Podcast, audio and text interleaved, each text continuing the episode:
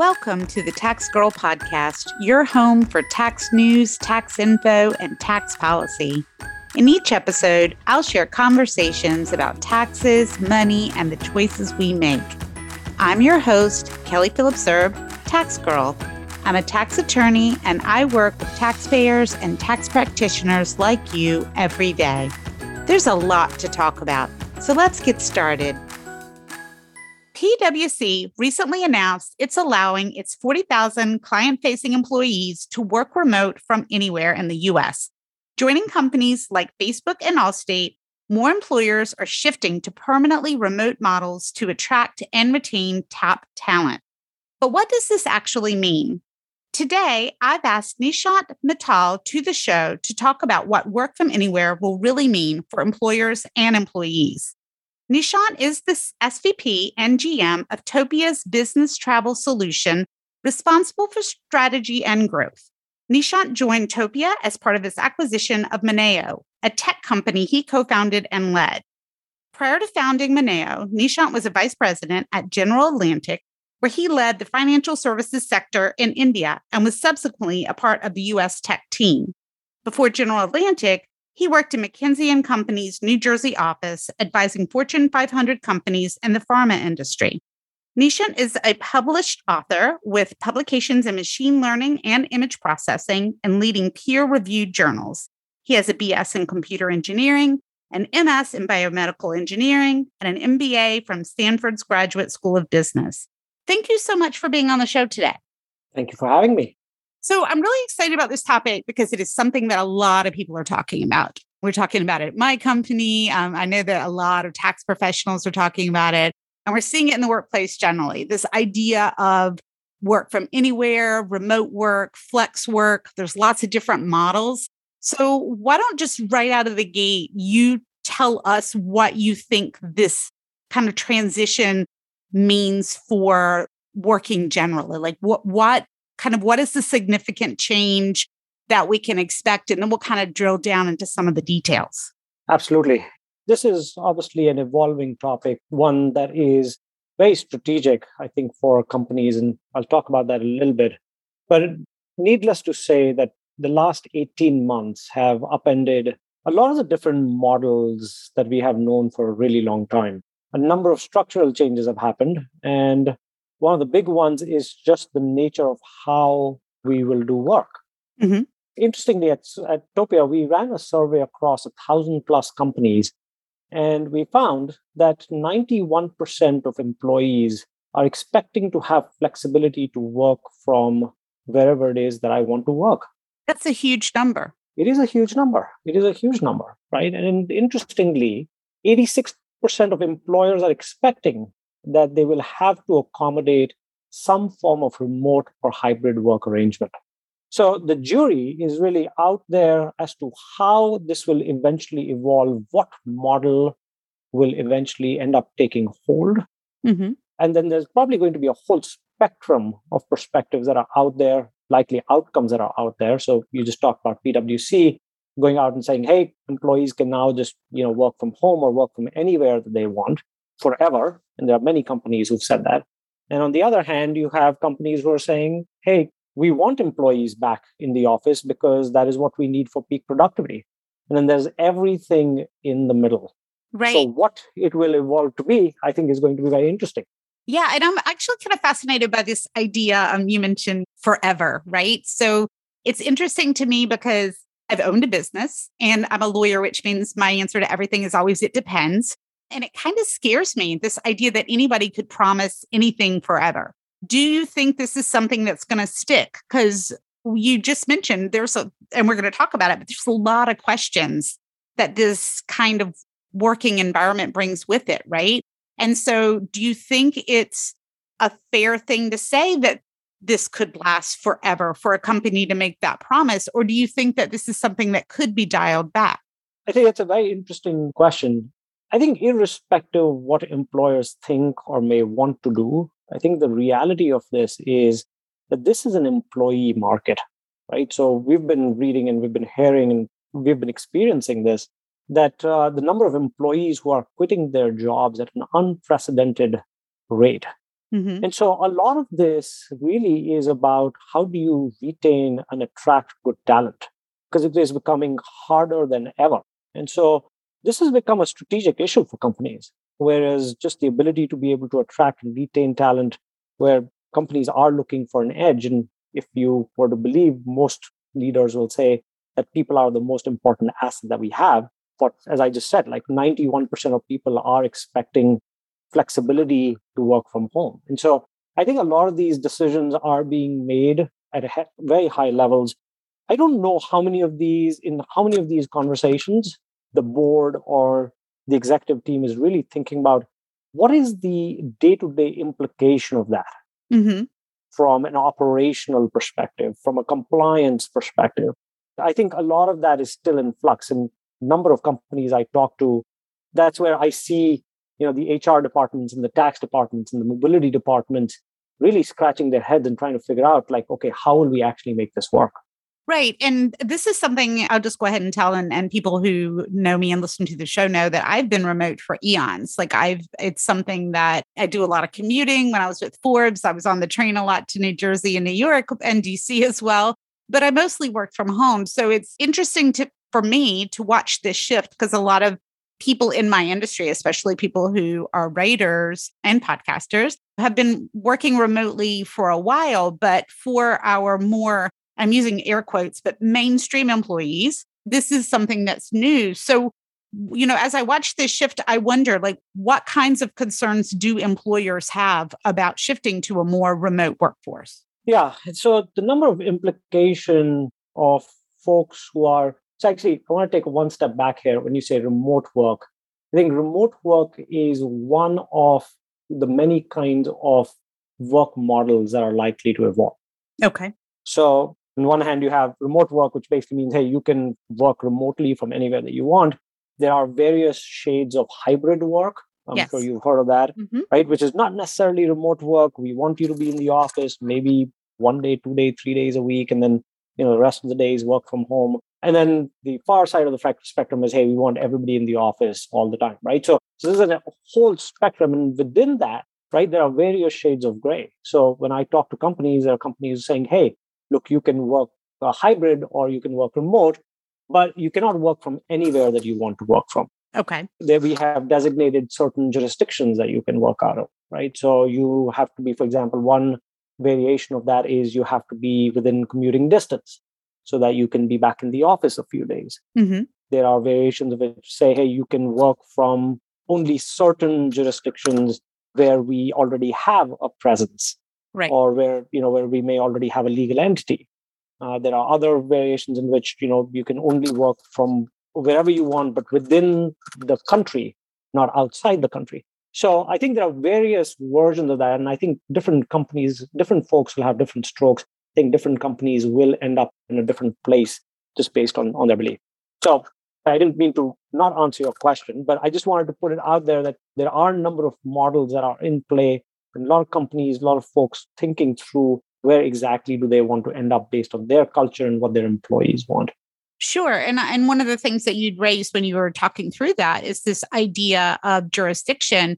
And on the tax side, that is something that I think employees think about maybe for themselves, but they don't think about what that means for their employers. And you, as you mentioned, you know, is sometimes it makes sense to say if we already have a presence in North Carolina, then sure, you could be in North Carolina. But if we don't have a presence in Georgia, then maybe we don't want you in Georgia. And there are some real reasons, including tax reasons, why employers may not want employees all over the country or all over the world. Absolutely. Because tax departments have spent all this time having certain assumptions that they have made in determining their tax structures, which basically optimize their global effective tax rate. Mm-hmm. And now, as soon as you have people who are performing work in other jurisdictions, you can start to create a number of different types of issues, like permanent establishment, that will require very close monitoring, if not potentially needs an evolution of how we've thought about tax structuring. And so, yes, the implications of the this is far and wide ranging. And uh, let me let me talk to you about it from two perspectives. Okay. The first perspective I want to take is the employee perspective, And it was interesting to me your comment that potentially employees understand what it means for them. And I actually, cha- I would actually challenge that. In my experience, and I speak to a number of companies and employees, it is actually not clear that employees understand what the implication is of working from a different jurisdiction. In fact, survey that I was mentioning earlier, where we thousand plus companies, we found out that 61% of employees actually understood what it means to work from a different tax jurisdiction. So you do have a massive gap of under, uh, of, of just understanding even within the employee base of what it can mean to work from different different places so let me take an example because i always find it very useful you know you think about it from a specific example so you know let's say you know in the middle of pandemic last year in april 2020 i lived in an apartment in new york city and i decide that hey new york city apartment's not big enough for me and my kids and i moved down to hilton head in south carolina i move in april so i'll spend six six or more months uh, in south carolina and so obviously i am no longer resident of new york and I am now a South Carolina resident. And so I now get to pay 6% South Carolina tax versus the 13% New York City tax, New York State and city tax that I used to pay, right? In theory, because again, thinking like a lawyer, I'm thinking of all the reasons why that might not work. But go on. I want to hear your example. So even in theory, that is wrong because so let's just assume. So first question is when I decided to leave New York City and go to South Carolina, am I actually moving there for good? Am I actually going to change my domicile, mm-hmm. my residency from New York to South Carolina? Because it is not just sufficient for me to leave New York, I have to land in South Carolina and I have to be able to unequivocally show that my life, my entire life has moved to South Carolina. Right. Imagine like a few years down the line, and I don't know what will happen in 2022, 2023, 2024, but a few years pass by, and I decide, look, you know, this pandemic thing is now in the rearview mirror. I'm now going to be back in New York because my company is still up there. And look, you know, a lot of people are coming back to the office. It's painful to do two days a week in the office, you know, every week from Hilton Head. So I'm just going to move back to New York. Now, as you know, probably better than I do, when you get tax audits, they typically tend to happen two, three, four years after you filed your tax return. So that audit is not likely going to come from New York till 2023, maybe 2024. If by that time you have moved back to New York, what has ended up happening? New York's going to say, well, you told me that you have moved to South Carolina, lock, stock, barrel, but here, here you are back in New York.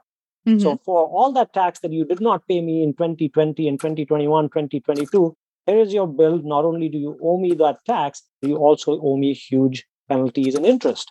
Right three years later in 2023, you try and go back to South Carolina and say, well, oops, I messed up. As actually a New York resident. I should have never really paid you South Carolina taxes on my global income, maybe on my wages for the time that I was down in South Carolina, but not on everything. And so I'd like a refund, please. And South Carolina will say, sorry, the statute has expired. Mm-hmm. So I am seeing a lot of that when I talk to folks where they think that they can leave a certain tax jurisdiction, they can go somewhere else, be there for a few years, not pay taxes like in New York, and then come back and everything will be fine. We would have saved a bunch of taxes. I think those folks are in for a huge surprise. Right. I think one of the things that also complicates that is, and you kind of alluded to this, but states also have different understandings of what it means to be a resident for tax purposes. And so uh, you could be a resident for tax purposes in South Carolina and still be a resident somewhere else, possibly for part of the year. Some states have part year residency, some do not. Like there's a lot of differences between the states. And I think that's particularly confusing for taxpayers.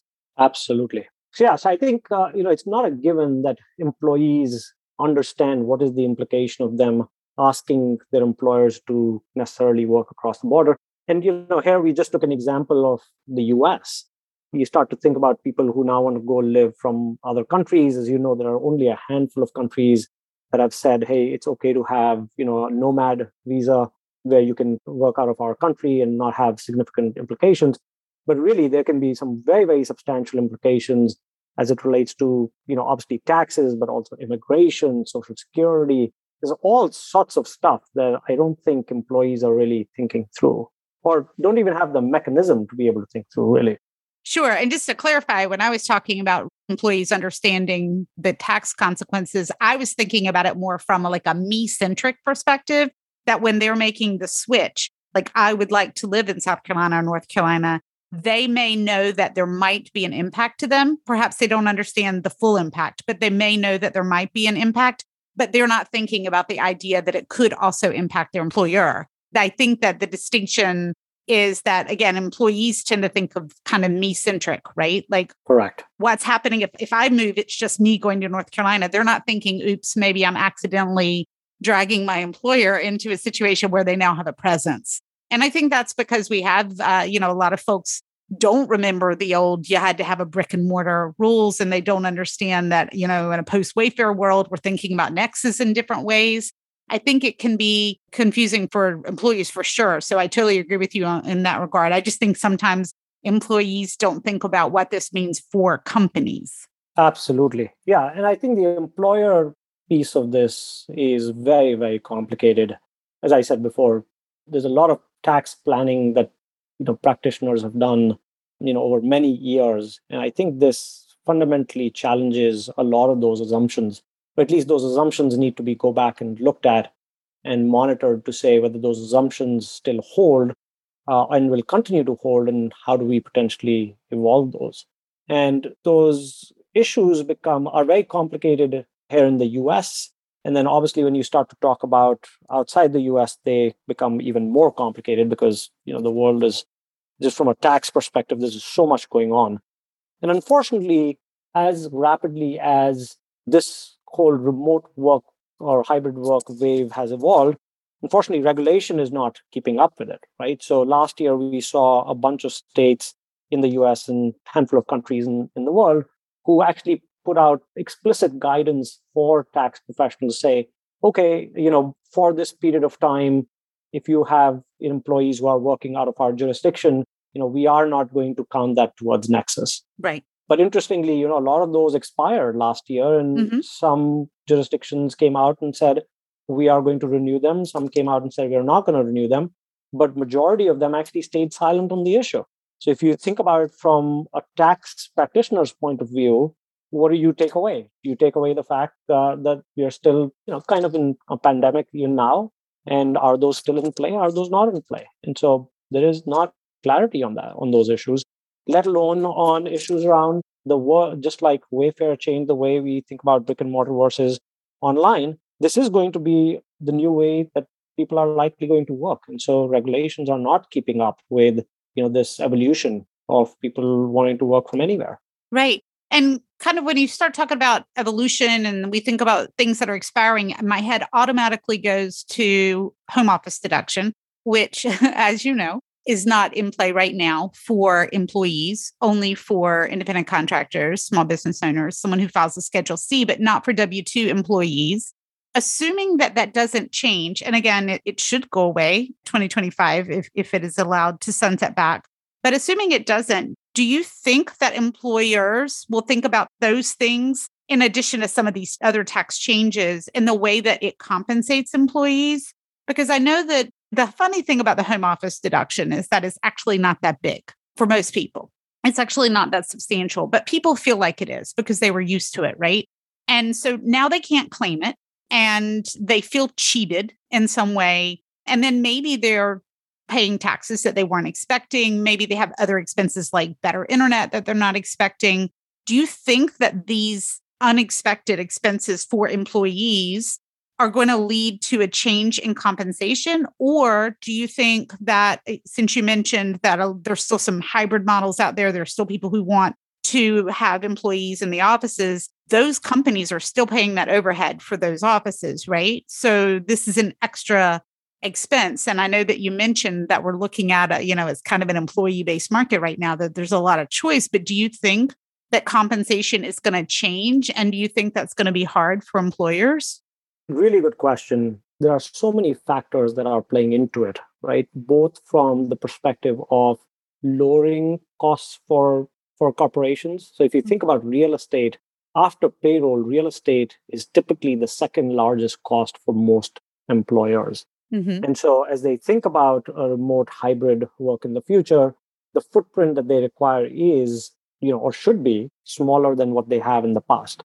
So there are definitely, you know, there, there are definitely some cost saving opportunities that are coming out of this. I have, in my own conversations, I've spoken to a number of companies that are considering potentially having adjusting compensation for employees based on where they will be working. So if you know you were working out of California, obviously the cost of living in California is is much higher. And if you are going to move out to a Texas or somewhere else, there are conversations within companies say, hey, why would we would we consider adjusting that for cost of living? Yes, I've seen some lively conversations on LinkedIn about this very thing. So yes. Correct. So so there's a lot of debate. There's a lot of debate about that, right? And on the other hand, you have you know some of the expenses like you're talking about, where you know now that people are working from home, there are many jurisdictions that actually require you by law, by labor law, you're required to provide them certain you know certain infrastructure so that they can actually perform their work from home.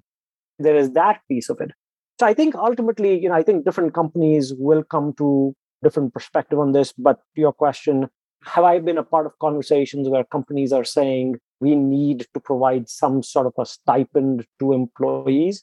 Absolutely, yes. I've absolutely heard of companies not only providing stipends for equipment and better internet. Typically, what I'm seeing is they're bundling it up to say, hey, we'll give you X hundred dollars per month so that you can have the infrastructure that you need to be able to do these things from home. Interestingly, interestingly, I heard uh, in one of my conversations with a, with a fairly large company last last week, they're actually going to be giving people food allowance. Oh wow! They have like these fancy lunches that they give out at offices now that people are not coming to the office. They're actually providing for a meal stipend. That's fascinating. It is fascinating, right? It is, it is fascinating. And what is going to be fascinating is, you know, how many how many folks actually then start to think about, okay, how this is a perk. And as you know, unlike in many parts of the world, give people money for for for food, that actually becomes taxable now. Yes. So so it's it's going to be very interesting to see, you know, how all of these things eventually square off. But yes, I am definitely hearing people saying, um, "Hey, we're going to give people some allowance for for equipment and even for for food." And that is really fascinating when you bring up the food because I know that you know there have been many many articles written about, especially in the tech world, about trying to att- attract talent and you know uh, the the tech companies, the big ones, the Googles, the Facebook, the Apples of the world were very infamous for a bit in terms of the perks that they were providing for employees at their locations. So fancy gyms, uh, you know, pool tables, arcade games, you know, all of these kinds of things that were intended to keep you at the office with, I guess, the hope that you'll continue to work. If you lose that as a perk, you know, how do you how do you reshape that? And I guess, you know, food would be one way. It will be interesting to see what other kinds of perks are down the road because you know how do you compete to keep talent if somebody else is because it can't just be money right? Like i know everybody likes money but we've also talked we've heard a lot of people in a post-pandemic world talk about corporate culture. How do you establish a corporate culture if you don't have a place to go? I think that's a really interesting conundrum i think for some companies especially those tech companies that kind of pride themselves on being really adaptive and and offering generous benefits to their employees. Yeah especially i mean as long as we have the employee market out there i think we're going to see a lot of a lot of those kinds of accommodations that companies will likely have to make to, to both attract as well as retain talent. Right and one of the things you brought up um, in conversation a few minutes ago, you mentioned labor laws. This is something that I'm also fascinated by. And just as a as a side note, my husband is also an attorney and he works with a lot of companies and a lot of international companies and a lot of international tech companies. And this is something that he's particularly sensitive about. And it's something that pre pandemic, when it came up, people were puzzled by, but now I think we're going to hear a lot more about. But this idea that the laws are not the same in every jurisdiction inside the US and definitely not outside the US. Do you think companies are going to be at a point where they're going to have to restrict where you can work or how many times you can change where you work to accommodate labor laws? Because I would think that depending on the size of the company, it could be difficult to track time, to track where employees are, you know, so what do you think about first of all the general question of how do you adapt to employees being in places where the laws might be different about how many days of work a week you can work, how many hours you can work, those kinds of things. And then, kind of the follow up to that, do you think that that's going to lead to some kind of employee tracking? It's interesting that you bring that up. So, when we, in the survey that I talked about uh, earlier, where we polled a thousand companies, we asked companies, how confident are you that you know where your employees are performing work from? And 93% of HR professionals said they actually know where majority of their employees are working from. 78% of them were confident that their employees are self-reporting when they are working outside of you know their default jurisdiction so if they're working in a different state or a different country right and then when we asked the employees it turned out that only 33% of employees were actually reporting where they were working out of 24% of employees were not reporting anything at all. Wow. So there is a big disconnect between what employers believe as to what the footprint of their workforce look like mm-hmm. and what it might actually look like. And I think that is going to be at the center of any kind of policy decision, process decision, tax planning that has to be at the center. Because if you do not know what is the footprint of who is working, where are they working from, and what are they doing, then how do you even figure out where you might be creating permanent establishment risks? Which, exactly. As you know, right? I mean, with the base erosion, profit sharing, the BEPS, right? OECD BEPS, like Article 7, PE as the core of all transfer pricing. So now suddenly, like all of this planning that has been done you know suddenly gets thrown out of the window because you have potentially you have salespeople or other revenue generating people in jurisdictions that you didn't even know right. uh, are there. Because i'm not picking up the phone and calling the head of tax every time that i'm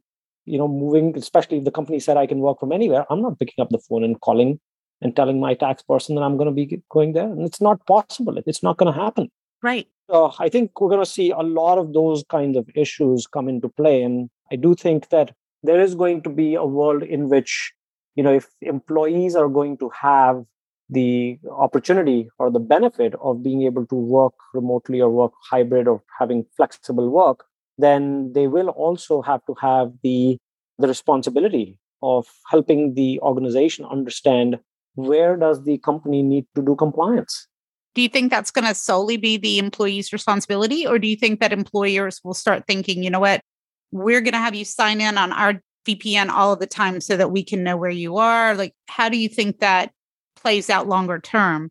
So when I say it's the employee's responsibility, I think so. If you think sort of, you know, if you dial back maybe two or three years, if you told people, "Hey, we are going to need to know where you are and where are you working from," you know, you'd get a lot of skewed eyebrows because you know the general assumption was that 95% of the people work from they have been told to work from. Mm-hmm. It's an office that you know that you're working from. And in today's world, that number is going to change to probably 50 to 60% of people who, you know, are now potentially working from flexibly and working from anywhere. And so I think that is the big change. And so when I say responsibility, I think there is an aspect of, hey, I do not want to be tracked. I don't want to tell employers where I am. And I think that's totally fair.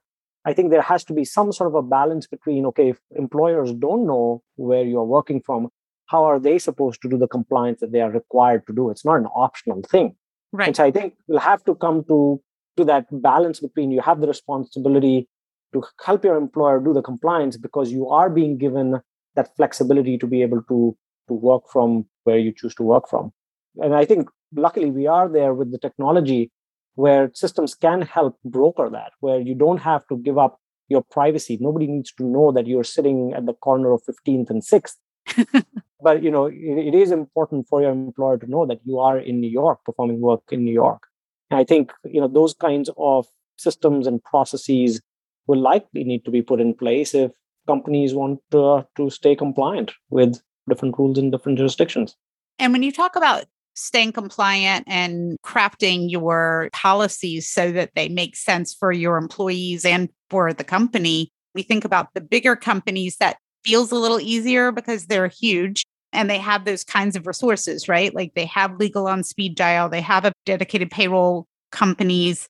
What do you suggest for smaller companies, mid-sized companies in particular, that may be facing these kinds of issues and they don't know what to do? Like, do you have resources that you can steer them to? Do you say call your lawyer? Because I do think that, you know, there's pressure at all sizes, right, of companies. And I think on some level, smaller companies are probably a little better suited to adapt because you know if you only have three people to a company uh, account for you might be able to write that process a little or the, those uh, procedures a little better but if you have say 500 employees but you, you know you're not an apple you don't have that kind of budget what do you do like do you have suggestions for people in terms of where to seek help or what to think about I think you're absolutely right. The mid-sized companies, you know, are going to feel very challenged with this because the don't have as big budgets, don't have as big resources, probably don't even have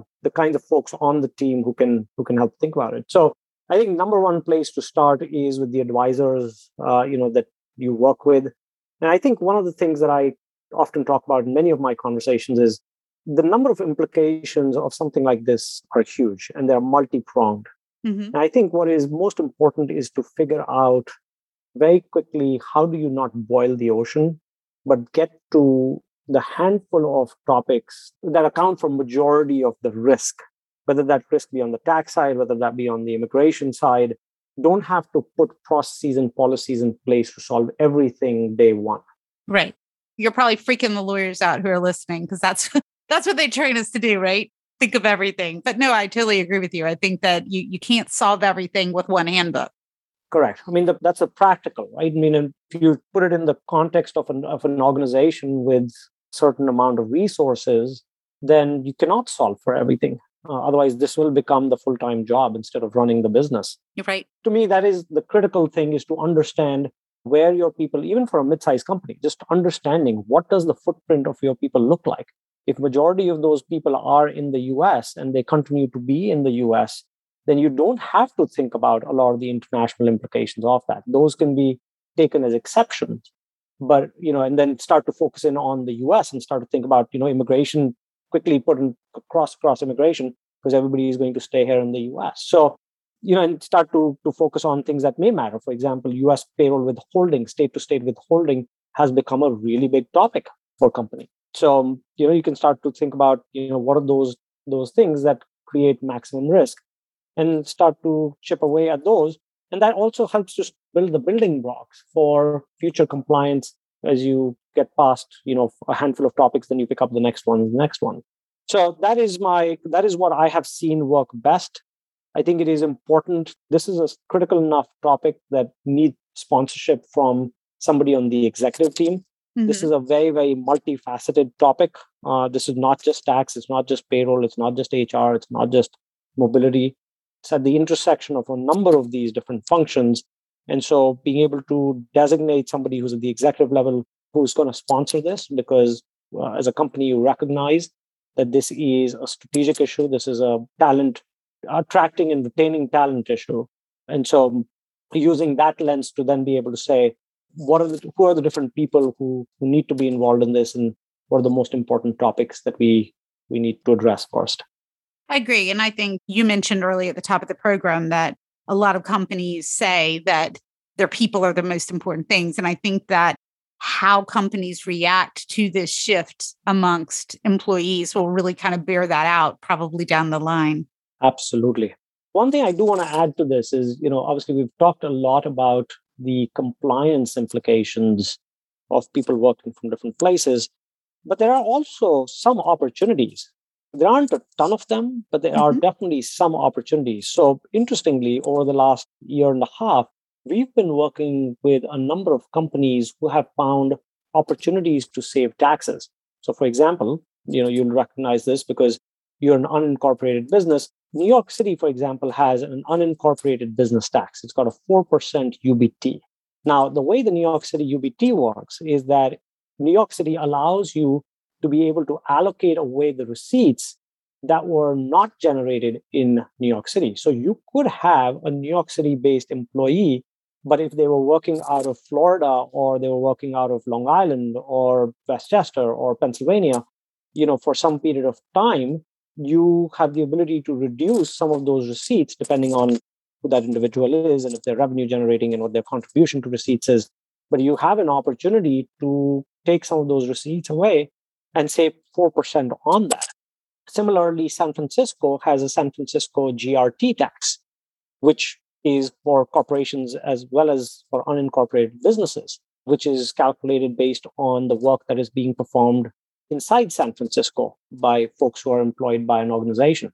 But you know, during pandemic, if you are working out of Napa or or from some other place, then there is an opportunity to save those kinds of taxes. Again, I think obviously the challenges here far outweigh the you know the opportunities here. But I would encourage you know folks to think about depending on the jurisdiction that they're in. I know that Philly has a tax, LA has a tax. I was going to mention Philly because I'm right outside of Philly, and we've heard a lot about Philly and their their tax this year. But yeah, no, you make a great point. I think that smart employees and smart employers would do well to consult with their tax planners to see what does it matter if I work 10 minutes outside of the city or 10 minutes inside of the city, depending on where they live and what the options are. So, yeah, I think there's a lot of planning opportunities out there right now. Absolutely. Well, thank you so much. I think this has been terrific.